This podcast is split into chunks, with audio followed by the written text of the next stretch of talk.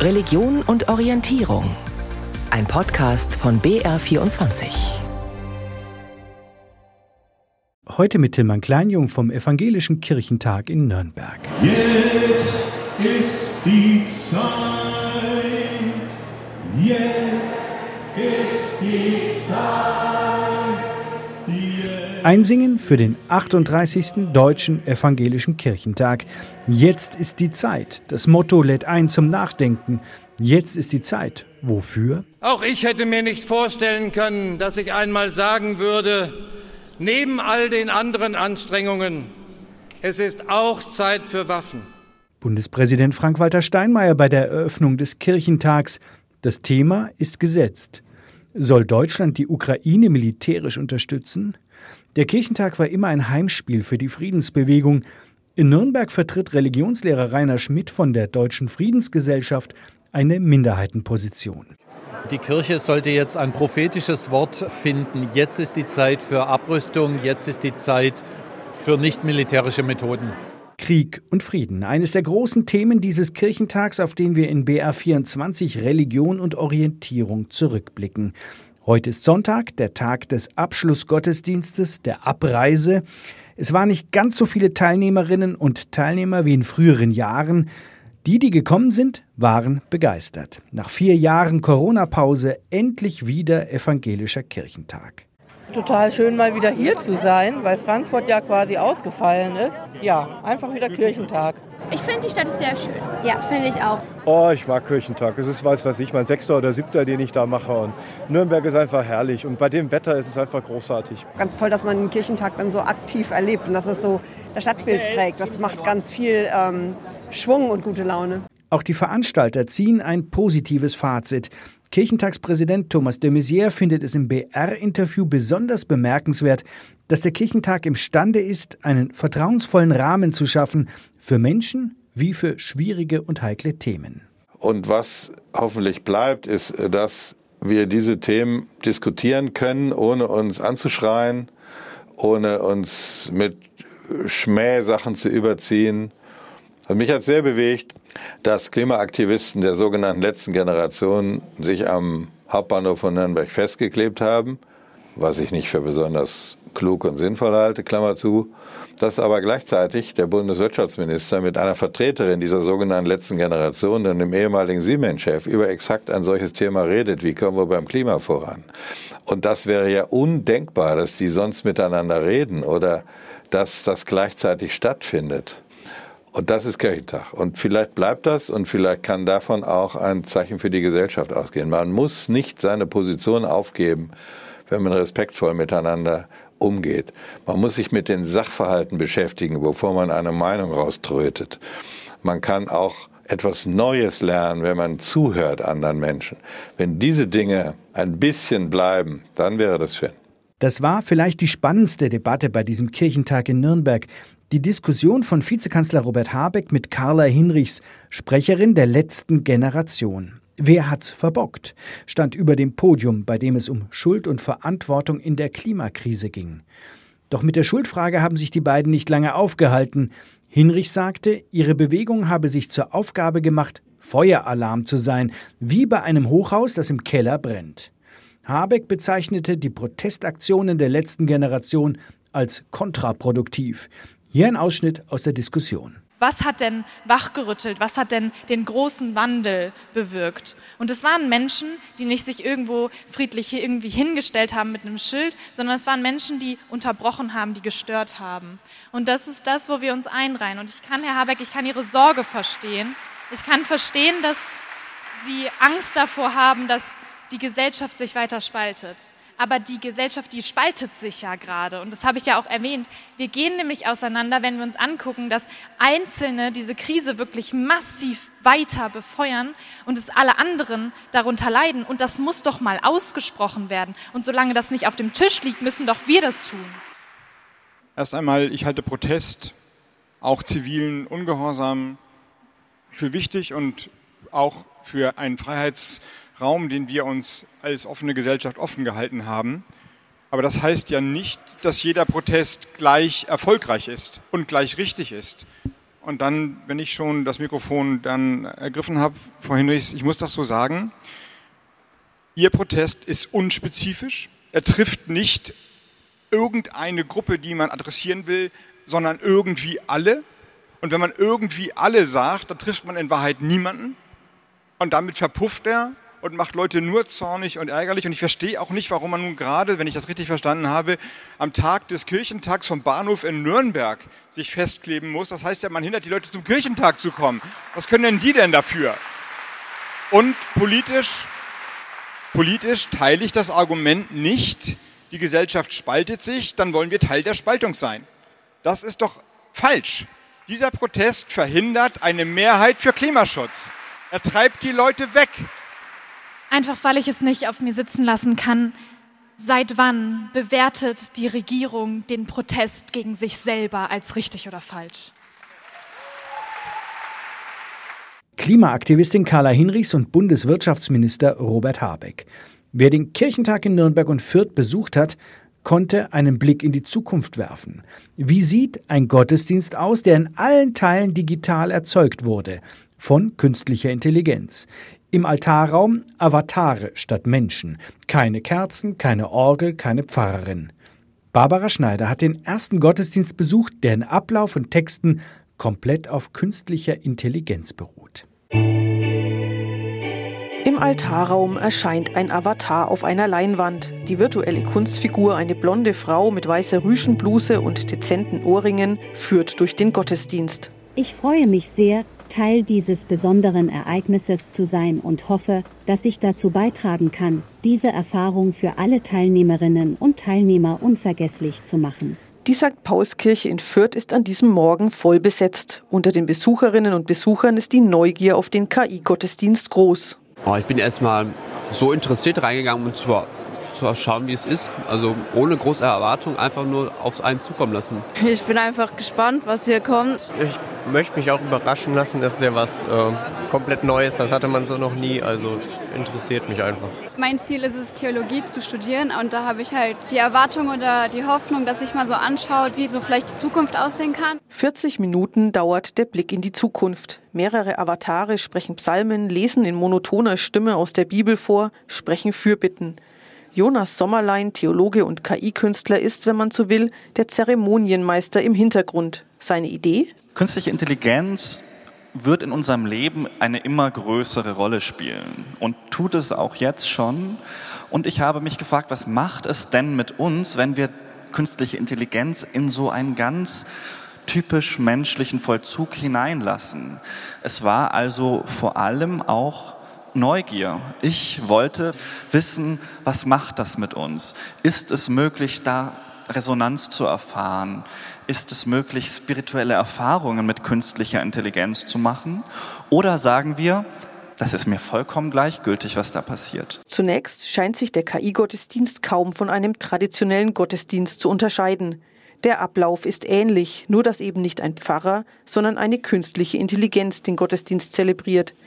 Immer wieder erklingt Meditationsmusik, auch die hat eine KI komponiert. Dann ist, wie in jedem Gottesdienst, Zeit für die Predigt. Die hält ein jugendlich wirkender Avatar im karierten Hemd. Meine lieben Brüder und Schwestern, wenn wir über das Kirchentagsmotto nachdenken, werden wir daran erinnert, dass unsere Zeit auf der Erde begrenzt ist und wir das Beste daraus machen müssen. Um unsere Ziele nicht aus den Augen zu verlieren und in unserem Glauben zu verharren, müssen wir regelmäßig beten, die Bibel lesen und die Kirche besuchen. Die virtuelle Figur predigt über die Potenziale der KI darüber, warum es wichtig für Menschen und KI ist, die Vergangenheit loszulassen und aus den Fehlern zu lernen. Bei den Besuchern löst die Predigt immer wieder Kopfschütteln und Gelächter aus. Aber nicht nur. Sehr befremdlich. Also ich muss sagen, das war so ein Stück weit schockierend. Es war irgendwo zwischen Lachen und Heulen. Also für mich ist es ganz furchtbar gewesen, dass keine Mimik, keine Gestik, also völlig monoton, gar keine Gefühle, keine Emotionen, gar nichts. Einfach nur tot. Ich fand es unglaublich langweilig. Es war interessant. Also ich kann mir es auf gar keinen Fall vorstellen, so regelmäßig in so einen Gottesdienst zu gehen. Also ich, war, ich fand das Ganze erstaunlich gut, muss ich sagen. Aber ich glaube, es nutzt sich ziemlich schnell ab. Der KI-Gottesdienst war ein Experiment. Ob er jemals zum Standard wird, Auf dem Kirchentag zumindest schaut man diesem Zukunftsszenario mit Skepsis entgegen. Ist das die Kirche der Zukunft? Gerade in Nürnberg wurde ja deutlich, wie sehr sich die Menschen nach echter Begegnung sehnen, nach analogem Kontakt, nicht nur Bildschirm. Die Kirchen in Deutschland leiden an Schwindsucht, da tut es gut, mal wieder eng gedrängt zu zigtausenden am Nürnberger Hauptmarkt zu stehen, Abendsegen und am Schluss der Mond ist aufgegangen. Oder in der Sebalduskirche Konzert der Winsbacher Knaben, wegen Überfüllung geschlossen. Der Kirchentag ist auch ein Lebenszeichen. Seht her, es gibt uns noch. Balsam für die evangelische Seele sind auch die Beteuerungen der Politiker. Die Kirche ist wichtig, unverzichtbar für Deutschland, für Bayern.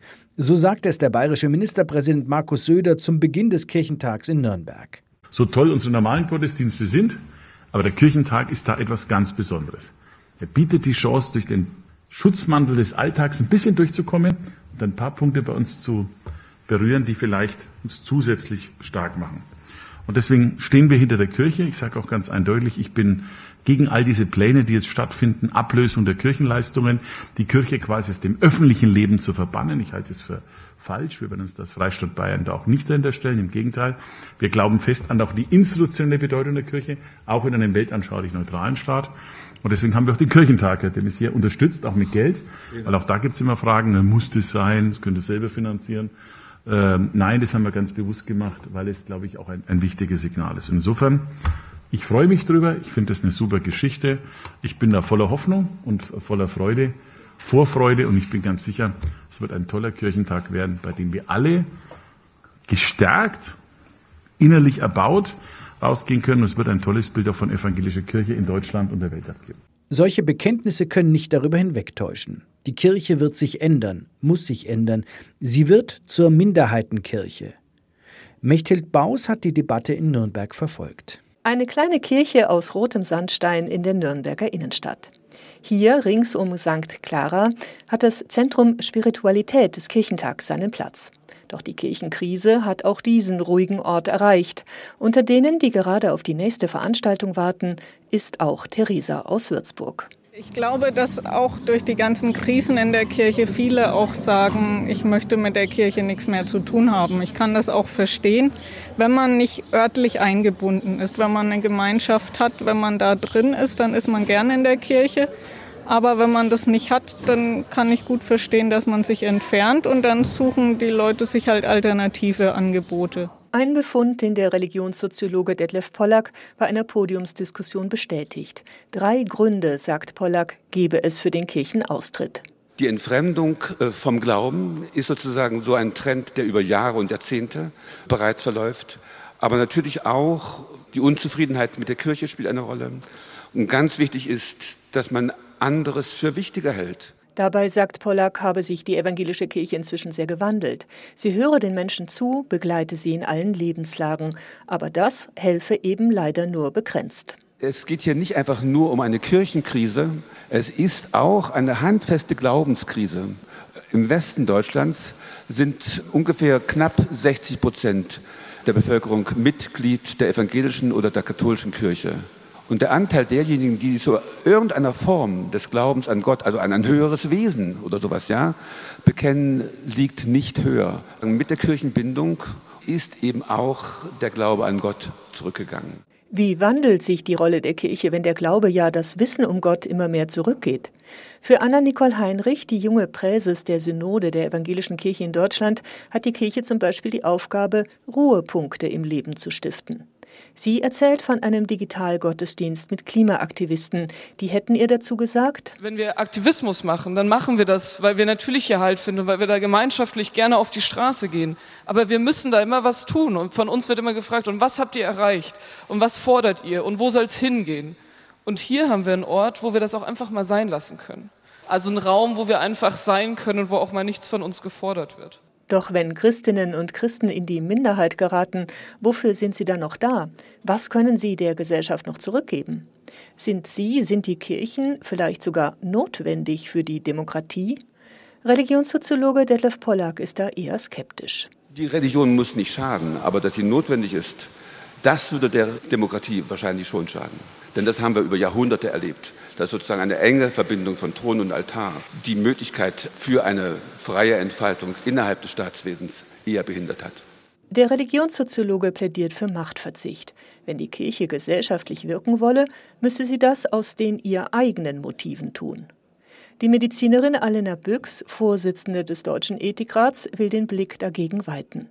Sie verweist darauf, wer die Demokratie ablehne, fühle sich in seiner Individualität häufig gekränkt. Und was sich da zeigt, ist, wenn ich auf mich schaue und nicht den Bezug bekomme dazu, da ist noch was Größeres, was anderes im anderen, über mir, neben mir, dann bin ich stinksauer, wenn dieses Ich und diese meine individuelle Freiheit irgendwie eingeschränkt ist. Und so empfiehlt die Vorsitzende des Ethikrats, die Verbundenheit zu stärken, mit anderen Menschen, mit etwas Größerem, für ein gutes, für ein sinnvolles Leben.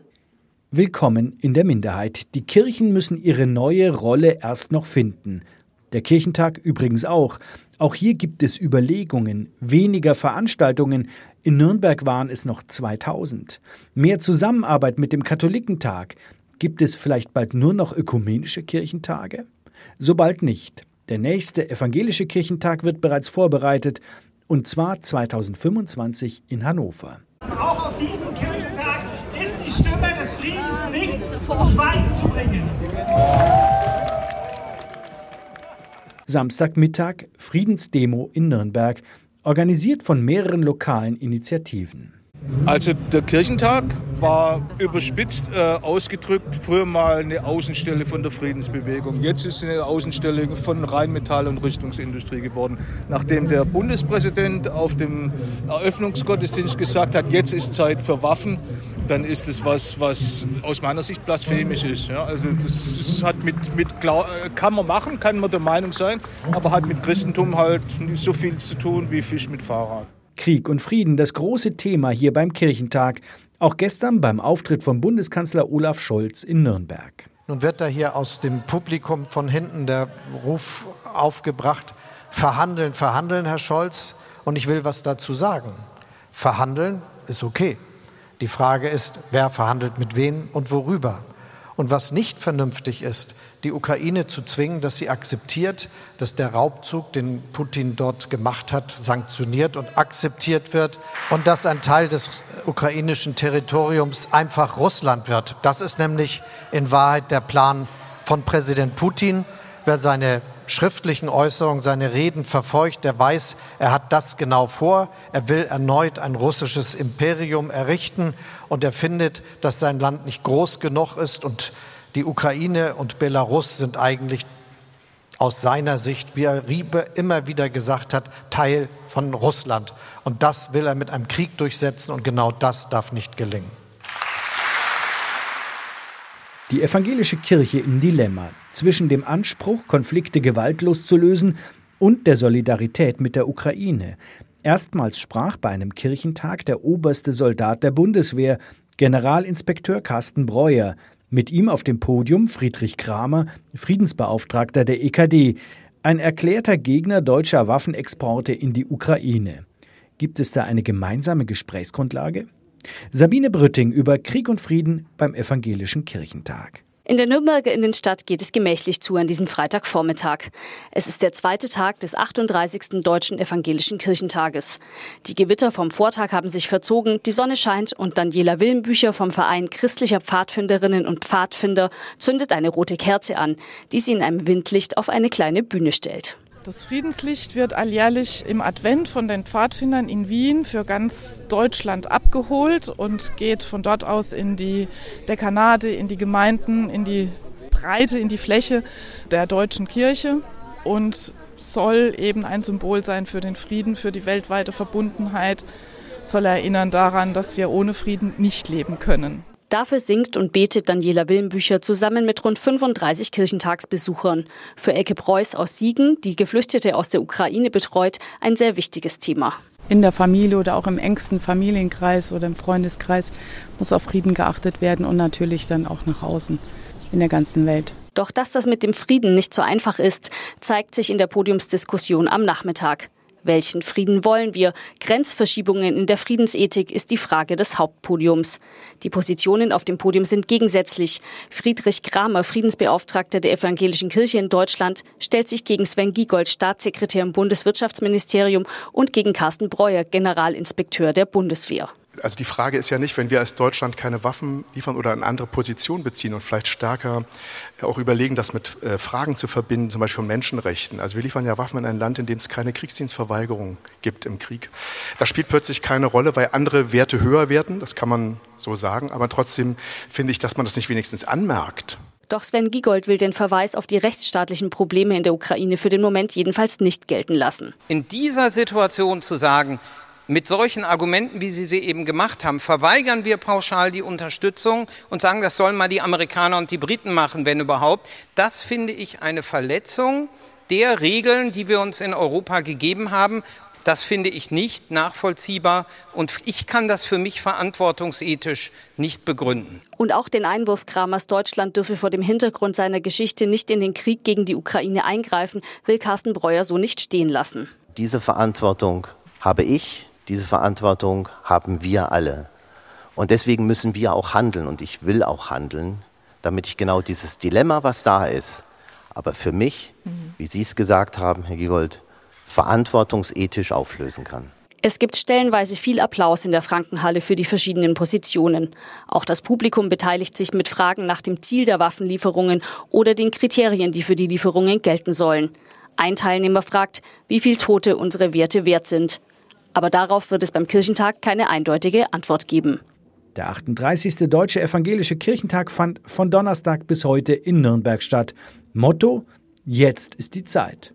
Zeit wofür? Es ist zum Beispiel Zeit, mir ab und an mal eine Minute nur für mich zu nehmen. Diese eine Minute bei allen Kirchentagsveranstaltungen fand ich eine ganz wunderbare Idee, was sehr Heilsames.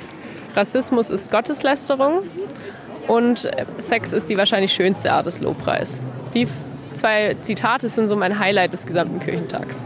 Das ist für mich eines der schönsten Ergebnisse, was ich mitnehme, dass man sieht, es gibt genug Menschen, die interessiert sind an Miteinander, an Frieden, an Glauben, an Gesellschaft.